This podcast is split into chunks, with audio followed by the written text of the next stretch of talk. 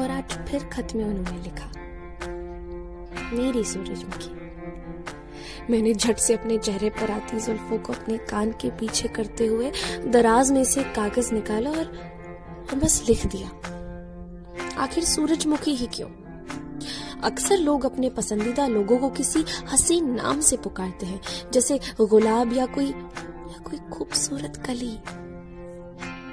मगर उन्होंने उन्हें ना चुनकर मेरे लिए सूरजमुखी चुना। क्या मैं इतनी खास नहीं थी? या फिर उनके लिए नहीं थी? ऐसे ही कुछ सौ, दो सौ सवालों के बवंडर में घूमकर मैंने इस बार खत में लिख ही दिया। आखिर सूरजमुखी ही क्यों? और फिर क्या था? पास में रखी कुर्सी पर पड़े अपने दुपट्टे को जल्दी से सर पर डालते हुए सीधा पोस्ट ऑफ़िस को भागी। अब दिन गुजर तो रहे थे, मगर गुजारे नहीं जा रहे थे। खत का इंतज़ार पहले भी रहता था, मगर मगर अब एक बेचैनी सी थी।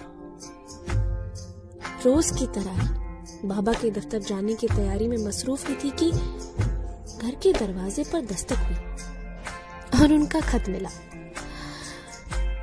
पूरे रंग का वो आम सा लिफाफा, बेहद खास जैसे जैसे कोई मीलों दूर रहने वाला पास था। खैर, खत मिलने की खुशी को दिल पे तय करके जमाते हुए अपने सवालों के जवाब जानने की वो हल्की बेचैनी को समझाया और खत खोला। हर बार की तरह सबसे ऊपर लिखा था, मेरी सूरजमुखी।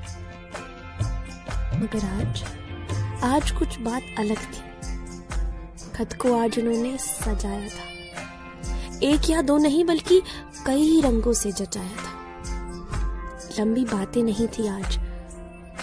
बस इतना लिखा कि सूरजमुखी इसलिए कि जब भी अंधेरे में रोशनी ढूंढनी चाहिए बाकी सभी फूलों ने खुशबू के अलावा कुछ ना दिया। जब तुम्हारी ओर देखा तो, तो तुमने ही सूरज का रास्ता बताया। तो बस, शायद यही सीखना बाकी था कि ज़िंदगी में किसी का कोई खास फूल बनना ही ज़रूरी नहीं। किसी की ज़रूरत के लिए नीम बन जाना ही अच्छा। ओ रंग रेज तेरे, रंग दरिया में। रंग दरिया में डूबना है बस तेरा बन के हाय, नहीं रहना दूजा बन एक भी सांस अलग नहीं लेनी।